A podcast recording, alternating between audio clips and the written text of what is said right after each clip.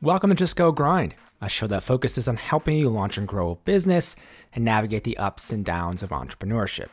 I'm your host, Justin Gordon, and in this episode, we have Melanie Strickland, co founder and chief strategy officer at Slingshot Aerospace, a company building situational awareness technology to bring clarity to complex environments and create a safer world. In this episode, we go through how this company started and really what Slingshot Aerospace does, how Melanie's love for space began when she was just a child, how they got Boeing as their first client for this company, what her role entails as chief strategy officer, and kind of how this has evolved over time, developing the core values behind the company, the business model for Slingshot Aerospace and how this has shifted over time, the competitive landscape that Slingshot Aerospace operates in and making space operations more sustainable, and what Melanie is looking forward to in the realm of space in the future. As always, the show notes are just justgogrind.com slash podcast, and you can support the show by leaving a rating and review over in Apple Podcasts. Without further ado, here is Melanie Strickland, co-founder and chief strategy officer at Slingshot Aerospace. Melanie, welcome to the show. Thank you so much. I'm happy to be here. Yeah, and I'm excited to talk about all the things you're working on. Have had quite the career, and with Slingshot Aerospace, this company, what are you working on today with it for people who aren't familiar? Yeah, so today we are uh, taking in data from airplanes, drones, spacecraft, and uh, the ground sensors that actually monitor the the air and space in which they fly. Um, we bring that together. We actively curate different types of data, uh, most most uh, relevant to our customer base, and then extract insights from that to help them make faster decisions. And with that as well, Melanie, I'm going to take a giant step back. Where did your love for space first start?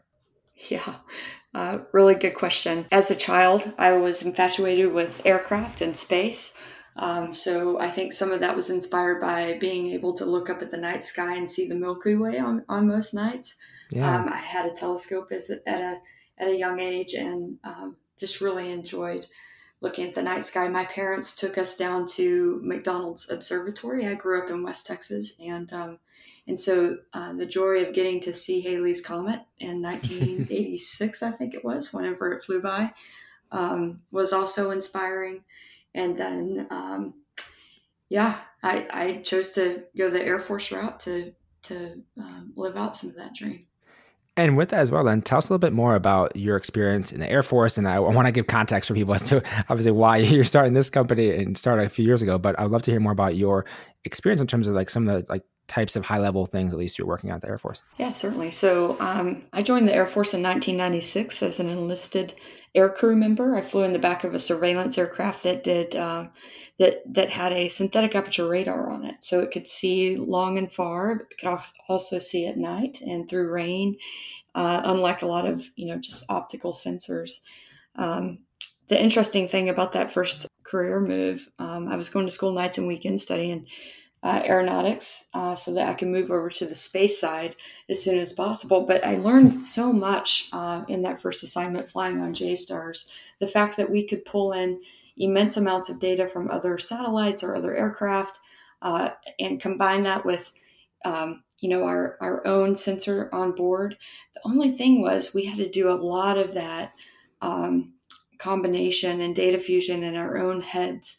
Um, yeah. Some of it was done on the aircraft. You know, we could we could uh, use our Doppler to understand when things were moving, and then kind of hone in and understand that area better. Um, but that kind of stuck with me. You know, the the fact that we couldn't do it was such a rich data set. When we would land the airplane, we would pull the disk off and send it off to intelligence agencies that would go through the data, analyze it. In three days, three months, three weeks later, we would get um, you know answers to, that could have you know helped us have a different out, outcome of those missions um, for yeah. better or worse. And so, um, you know, that stuck with me. And then I moved over to the space side.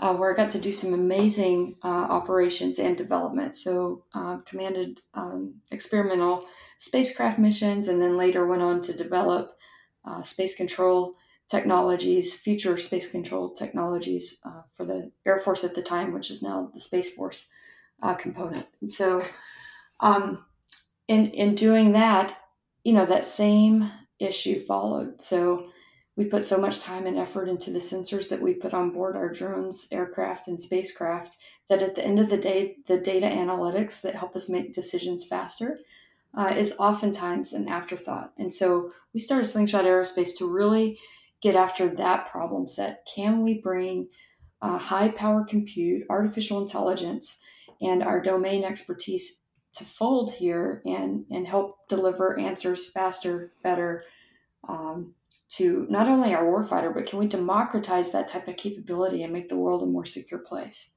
And so that's why we started Slingshot. And to that note, Melanie, take me through the timing of that. So in 2016, at least from LinkedIn and looking around, that's when it started. How did the timing come about of that was the time to start this company? Yeah, so I had put in in 2016. I had been in the Air Force for 20 years, and um, one of my co-founders, Tommy, and I had been working on a just a side project. Um, he had started a little LLC up in the Central Coast uh, to fly uh, drones over vineyards and help viticulturalists understand their crop better. Um, and so he asked, "Hey, would you be interested in in doing this on the weekends with me?" And I said, "Certainly." Um, but let's talk about something a little bit bigger. And and through that experiment, we um, came up with the plans for Slingshot Aerospace to really get after bigger data sets and and uh, more critical situations. And at that time, we were being advised by our um, other co-founder, David Godwin, who's also my brother-in-law. So some people are wondering, you know, how in the world do two Air Force officers come across a serial entrepreneur that's a big data architect at the same time? So we got pretty lucky there. But um, but we um, decided uh, in late 2016 um, to start Slingshot Aerospace to get all the the logistics, um, you know, the foundation of the company uh, built from a legal perspective. I retired from the Air Force in July of 2017, July 1st.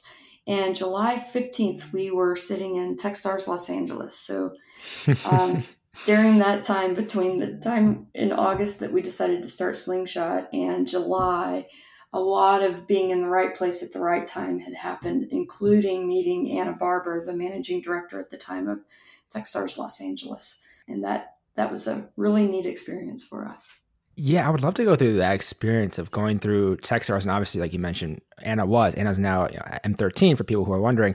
Um, but the experience of Techstars LA back then, how was that, and how, why did you decide to go through an accelerator for this? Yeah, well, one of the main reasons um, was you know Tommy and I didn't come with you know the typical entrepreneurial commercial business kind of expertise. Sure. Um, although we we groomed programs and had, um, you know, millions of dollars to uh, build different capabilities, um, it was you know it was a little bit scary um, yeah. stepping out of the Air Force in such a safe world, so to speak. You know, we were good at what we did. We had teams. We were mission driven. Um, we knew the rules, um, and we and we got stuff done in the Air Force. We were entrepreneurs. Uh, but stepping out into uh, the entrepreneurial world, going from um, you know 21 years in the Air Force out to this, it was it was something uh, that we thought was important uh, that we all get up to speed as quickly as possible. And TechStars provided that forum for us. And David at first was like, you know, I don't know. We I, I have this ex- experience, uh, but the more we talked through it, we all um, came to the decision together that this was a really good thing for all three of us. And with that, I've talked to a number of people who have gone through Techstars. I've, I've talked to Anna Barbara before. I've talked to different people who, who have run Techstars accelerators. For you in the in that program, then what were either some of the KPIs you're working on, or what what was like really the things you were working on in Techstars as you were really early in this business? I would love to hear more about that in terms of some of the things you you did while you were there. Yeah, certainly. So we had two main goals. Um, the first being, hey, let's get our first contract. Uh, the second being, by demo day, um, we want to have a term sheet. Um, yeah. And so uh, through that process, um, we were able to do both of those. Our first contract was with Boeing um, out here in Southern California. And then we were also um, able to get a fully subscribed round of uh, term sheets together. And so that was that was a successful thing for us. The most meaningful thing during that time frame was not those two things. The most meaningful thing was the mentors and the level of expertise that they brought in the door to cultivate us.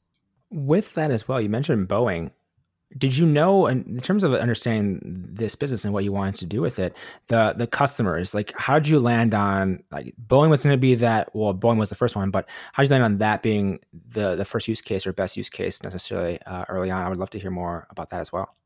Yeah it stems from our time and and later in our air force careers the the types of programs that we were working on being really really close to those types of use cases and being able to describe how we plan to um, to to help solve those those hard problems that Boeing was working on at the time.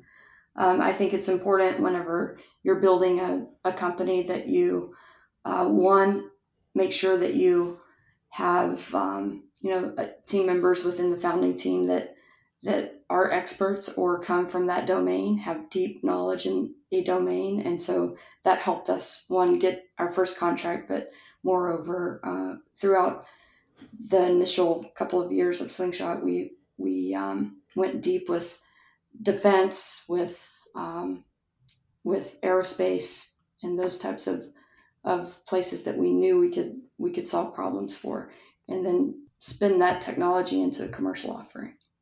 And with that commercial offering, I mean, I'm seeing your website and everything as well, with the kind of different areas you you support. Then how have you looked at expanding from from that early t- days when you knew of kind of the initial who we were going to target just from your experience as well and then looking at expansion in terms of the different use cases the different uh, people who could really benefit from slingshot aerospace. How have you gone about thinking through that or what's that process been like for you melanie? Yeah it's been a love-hate relationship to be honest. It's uh, it you know it sounds nice when you say hey we're going to take these these capabilities like um, you know, building detection or uh, debris detection and take that over to emergency management and, and help with those types of complex environments um, and decisions within that. And that, that works, right? Um, when you try to take this out and, and go into something, say insurance, for example, they have their enterprise systems well built, well oiled, um, and to disturb that system is quite hard. It's harder than you know going in and saying, "Hey, I know precisely what your use case is, and here's how we're going to apply this technology towards it." Now you have to understand what technologies are in their stack. How long have they been using it? What are the decision makers from the CEO down to the the analyst who would be using the, the capability, and and work through that. Um, and so, um, moving towards um, you know, an enterprise offering like insurance, we found difficulty there. And I and I'm just not sure that when we went for insurance, if insurance was ready for that type of digital transformation. And so um, it's been better for us uh, aimed at um, security, commercial space, and really, you know, offerings like construction and, and those environments that need an overhead understanding of, of change as they work through projects. On that note with with you mentioned construction you mentioned different kind of use cases.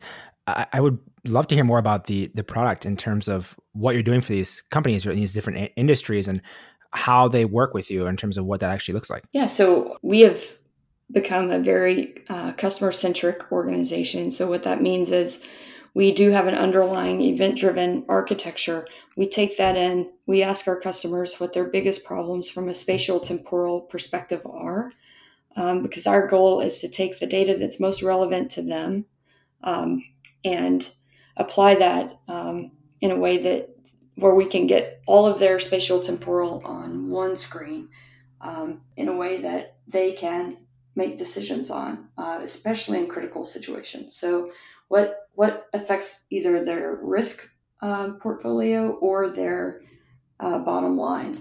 And so the event driven architecture has been helpful um, just to show hey, we can bring in a million observations from um, ground stations looking up at space every two seconds. Um, or we can, you know, scale that back and do some batch processing with uh, the most relevant data for you. So that's mainly how we approach our customer base and and there's always a little service component on top of that to make sure that we get it right Um, but for the most part, the underpinning event driven architecture is the, the platform. On that note, with the, the data, getting the data itself, how are you acquiring the data? Where, where are these sources that already uh, information available? You have partnerships that you have to get this. I'm curious as to how that kind of works with you guys too. Yeah, absolutely. For uh, we have aerial uh, providers who we've partnered with. We've got satellite providers we've partnered with. We bring in open source data. We bring in um, our customers' data. Um, and again, it just really depends on what they're trying to get after. If it's space situational awareness, um, we bring in a whole host of contextual data as well as government data and um, and partner data. Um, believe it or not, there's commercial providers now that look up at space and help us monitor uh, space debris and such. And with this as well, take me through more of your role with the company and, and what you're kind of focused on day to day as well. Yeah, so I'm the chief strategy officer and, and really bringing um, the Polaris uh, North Star into focus for the for the uh, wider team. Um, and then I also heavily focus on um, our our government and commercial space customers um, and making sure that we're delivering uh, to those folks. And I lead that side of the, the, the company. How do you then keep the company focused to that point of the North Star of sorts? How, how do you do that? How, what does that look like for you? Yeah, it's it's not easy. Um, you know, you can go through these exercises every year or every quarter um, on whatever cadence you'd like, but um, to define and make sure that your North Star is in focus. But if you don't relay that to the team almost on a daily basis, uh, things can unravel both from a culture perspective and a focus perspective and an offering perspective, frankly. And so um, it's it's very very important for us to revisit that and we've learned a lot of hard lessons around that we didn't start out uh, where we are um, by any means but it, it, takes work and effort and it and it takes hiring the right people um, to make sure that you know they're inspired by the north star and that they can carry on when that north star gets a little fuzzy. And with that, I mean, hiring is a huge part of any startup, especially, and trying to figure out the right people to bring in. How has that gone for you or how, how has the team gone about building building that side of things and bringing the right people in for slingshot aerospace yeah at first we were hiring really fast. Um, we would hire you know um, someone that we knew or thought had you know deep expertise and sometimes they did and sometimes they didn't. Um, and then we also figured out hey this culture thing it's not just you know an air force thing this is also a startup thing. And um, and we really have to cultivate it it's not formed like it was in the air force. We had our core values that were instilled in us from day one. We all lived by them. And it became really evident through the first year that hey if we don't do something about culture culture is going to create itself and it's probably not going to be what we want it to be. And so um, taking on um, hiring as a subject here, um, you know, we found it very important to to uplift our entire process throughout 2020. Meaning, we brought in, um, you know, Marissa Peretz, who's also a Southern California uh, firm here. She's got Silicon Beach talent, and um, she has been transformational for us in uplifting our hiring process here. Um, and we just started hiring slower uh, really understanding, you know, the core values that we want in um, in our hires and our new team members, and understanding that that is almost more important. Well, it is more important than their skill set. We definitely want their skill set to uplift the company, but if they're the smartest, you know, scientist or software engineer in the world, it quite frankly doesn't matter if they don't fit and add value to our culture. So we've really slowed down the pace at which we hire um, and and have been more diligent about um, how we go about that. And and to that point, I mean, what are the either core values you're looking for from people you're bringing in, or also even core values of kind of the culture at Slingshot? Yeah, certainly. So some of the most important ones to me um, are integrity, right? And if you look at you know where Tommy and I and a lot of our team members come from in the Air Force, that was our number one core value. Integrity means doing what's right when no one else is looking.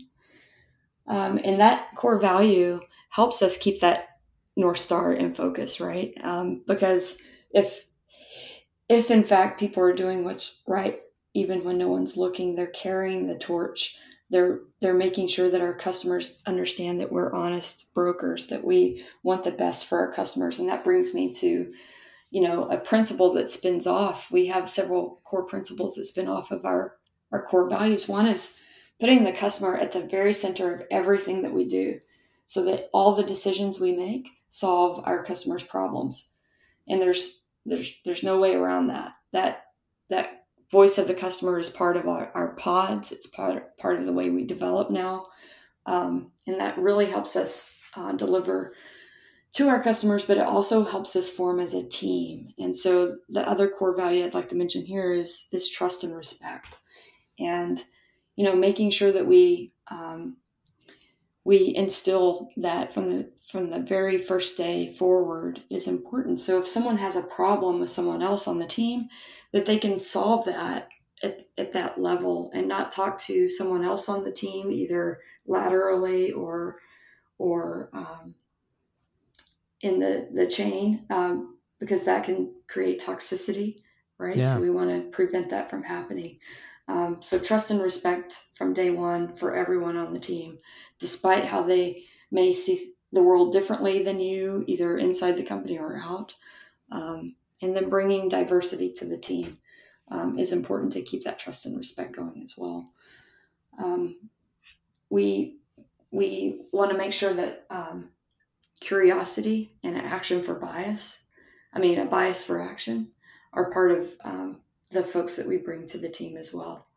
That way, it's not, you don't have to ask people to do what, you know, they've been called to do here at Slingshot. Um, they just do it. Um, yeah. It's a, it's a, you, you can, you know, provide the North Star, provide bumper bars and the cust- the voice of the customer, and they just get after it. They create, they're curious. They always keep the, um, you know the the progressive mindset on um, is there a better way to do this? Um, just because i know one way doesn't mean it's you know the best way for this customer. So let's get after the best way to do this. So that that core value of curiosity um, helps us with that.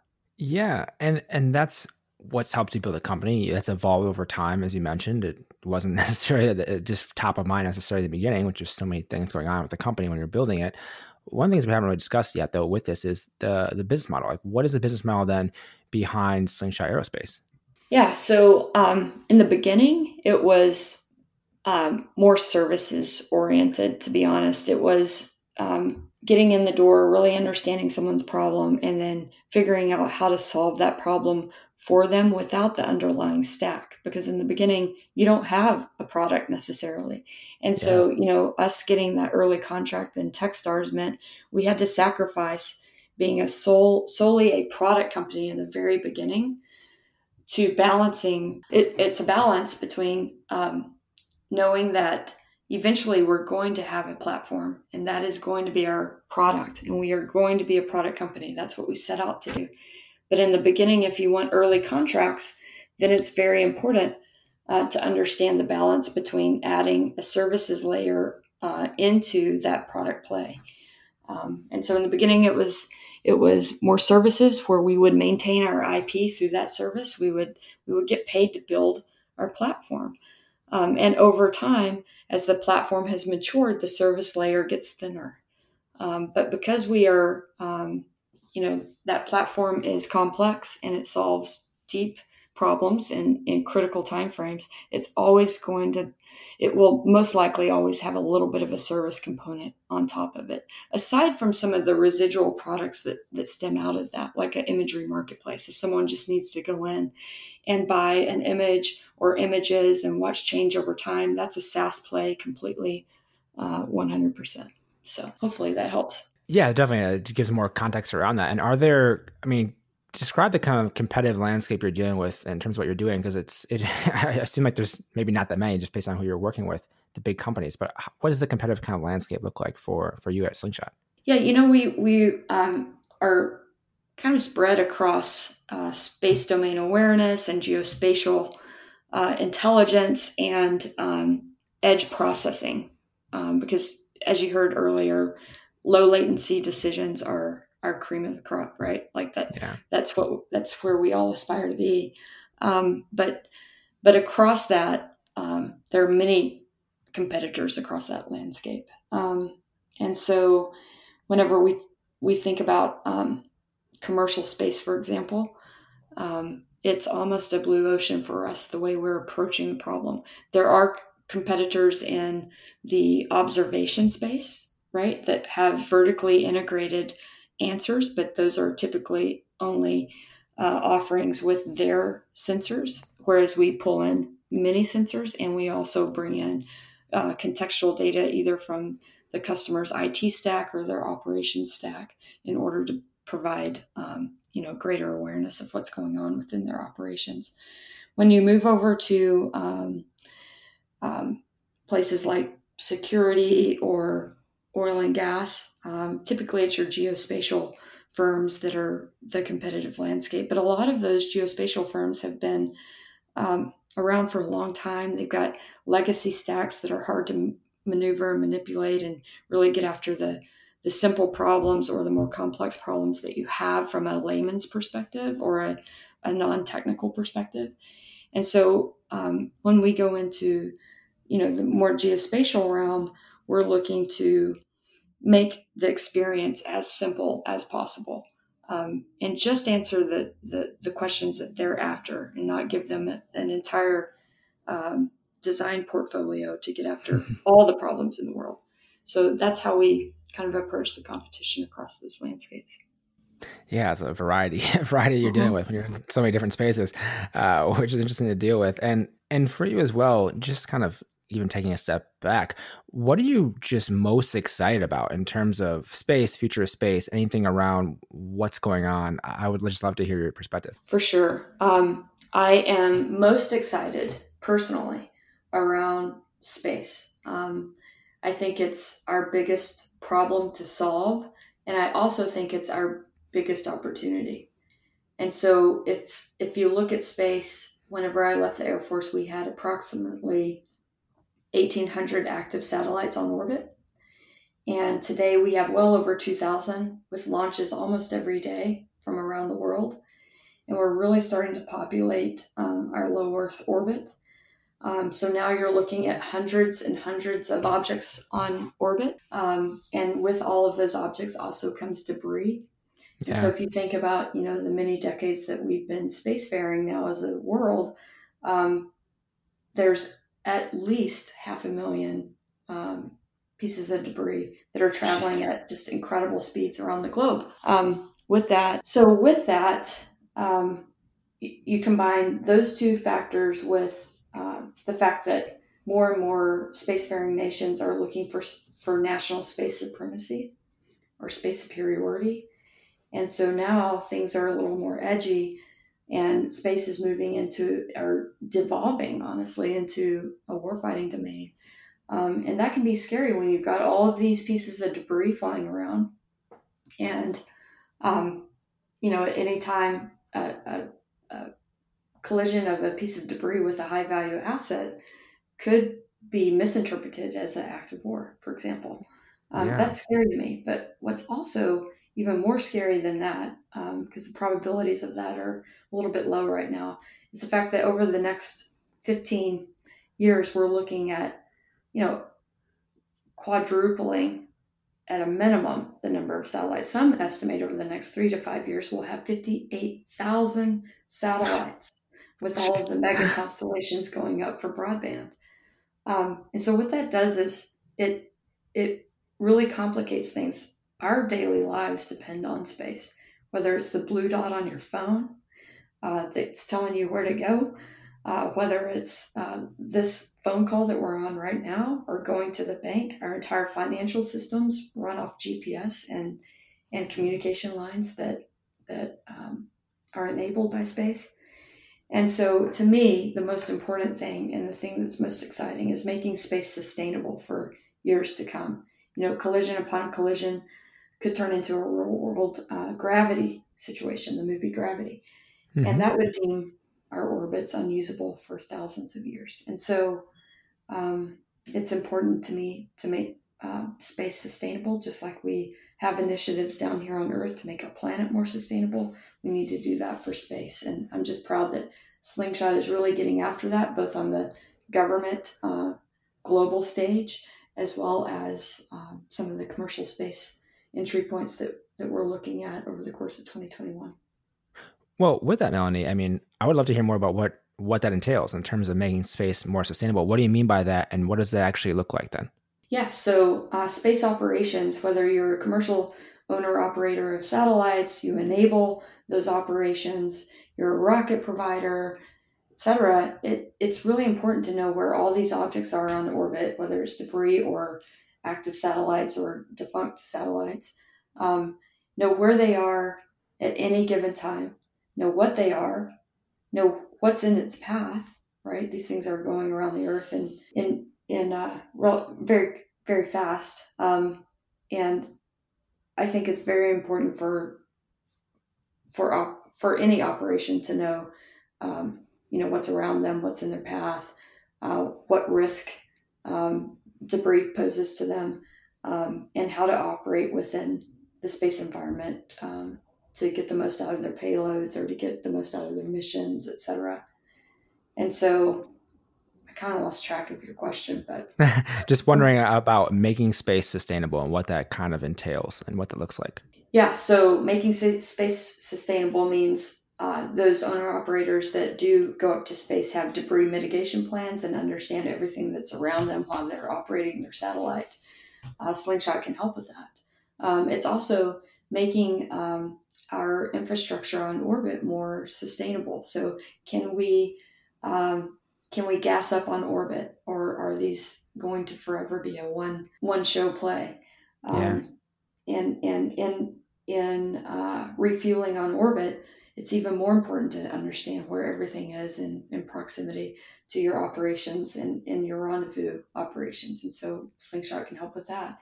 Um, as time progresses, I'm hoping that there's more and more cleanup activity going on. And in order to understand how to clean up a debris field, you really have to know where it is, where you are, and the best courses of action to, to clean that up. So Slingshot can help with that. And then Slingshot can help with any space operation uh, from from a daily mission perspective as well. For you, in the last you know three plus years here of, of being a co-founder of Slingshot, what's been most helpful for you to understand how to help grow and run a business? Yeah, I think um, mentors, um, like I mentioned earlier, the, earlier the uh, TechStars Accelerator, um, you know, helped us from the very beginning set a foundation of mentors to surround ourselves with and we've taken that seriously and whether it's mentors from within the techstars ecosystem or outside um, we think that that's very important. We've um, you know added to our team advisors that um, help carry that on as well. Um, so i just think it's really about surrounding yourself with the right people inside and outside of the company. And that's helped me learn the fastest. Also failing fast. Um, something that, you know, it, coming from the space realm um, is not something that uh, we we took lightly for many years. And now, you know, Elon and those types of companies that have come about have really helped us understand that it's okay to fail fast as long as you're mission driven and you're about excellence and you're going to get there. And so we've brought that fail fast attitude into Slingshot, and that's helped me learn a tremendous amount from technology to, um, you know, just the way we we develop in our design process and all of that. So that's been super helpful. So I'd say between mentors and learning how to fail fast, it has been super helpful. Yeah, and, and with that as well, then with your career and with what you've done with Slingshot, I mean, what helps you to recharge and step away? Yeah, that's probably my biggest weakness is being able to step away um, I need to work on that. Um, um, yeah, in the beginning of 2020, I uh, decided to hire a, a executive coach, um, and that has been transformational for me to understand how to, um, you know, balance stress on a daily basis, take time for myself. But I struggle at taking large chunks of time, even at a week at a time. And so over 2021, that's a goal of mine is to take more, you know, chunks of time off to either for thinking and writing or just to uh, completely recharge. But I think it's important that, you know, you, you maintain a, a healthy balance. Um, exercise and meditation, of course, are central to that. Um, but adding to that, you know, seasonal time off is, is critical. Yeah, and I've I've talked to a, a number of people recently. I mean, I guess everyone pretty much on the show they're ambitious, like type A driven people, uh, just inherently through running a startup. But even more recently, a number of people who, couple people who've been at SpaceX, and then another one who's been at Tesla, uh, mm-hmm. and very obviously in intense working environments, mm-hmm. and that can be so difficult to take time away because you oftentimes really can't. Mm-hmm. Um, in that environment. And I also had a couple people recently who are typically further along in their business, kind of like you, being a number of years in at least, which is still early. But they also mentioned hiring executive coaches. For for you, what got you to that point? Because I'm sure there's other people who have considered that or you know not sure about it. But but for you, like what made you then do that? And I'd love to hear more about the experience too. Yeah, for me, I realized that I was I was having a hard time communicating what I really meant in a concise way. And I was getting frustrated when I felt, you know, either my co founders or, um, you know, my leadership team or something wasn't responding the way I thought that they would. Um, and then I realized, hey, Mel, I think this is a, I think this is something that you need to work on, not your team. Um, and um, our our uh, our hiring representative, Marissa, introduced me to um, just an incredible coach out here in Southern California. And, and now both David and I um, use her uh, regularly. And it has just truly helped us communicate better because we're both trying to say the same things. But it, sometimes you just need that Rosetta Stone. And then you need a tool bag to start filling with tools of how to better communicate. And that's what uh, she's done for us. Are there any anything you could you would share on that in terms of the, the tools that you are using to help uh, communicate better? That's a huge part of obviously any company really having that open line of communication. Would love to hear anything if you have it.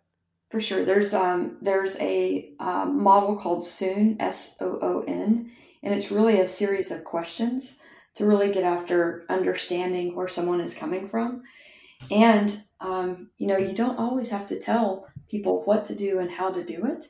Um, you can ask questions to really get their uh, minds working in a, in a creative spot that allows you to understand where they're coming from, but also allows you to insert, um, um, not direction is not the word I want to use here, but um, insert your ideas into their creative process through questions. So now you're understanding each other versus saying, here's the way I think it needs to be, and and let's go do that with that as well, then just one more thing on that. I'm just curious, how, how does it look in terms of how often you're, you're working with the coach and longer sessions? Like, I would love to more know more about that.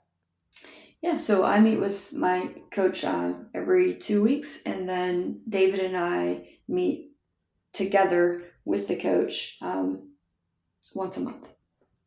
Gotcha. No, it's helpful because uh, I think I've, I've, had a lot of people who are kind of considering that. It seems like because they're at a spot where they're like, I don't know, I think I need some help in some capacity. And it's like, well, I've had a number of people on the show mention a coach, uh, getting an executive coach. It could be something to to yeah. look at. You know, it can be pricey, but I highly recommend yeah. the investment pays off dividends. Yeah, especially when you're dealing with your, your own psychology and then how you're a better leader because you impact yeah. everyone on the team. And then in this remote environment, you know, communication's quite different than it is in person. Yeah, it is definitely different. How has that been for you then, Melanie, on that note? Yeah, the good thing with Slingshot is, you know, we we have two offices, one in Austin and one out here in El Segundo. So we already had a remote culture, um, somewhat speaking with either office every single day. Uh, we had tentacles across engineering and BD and sales, and um, so those tentacles were there.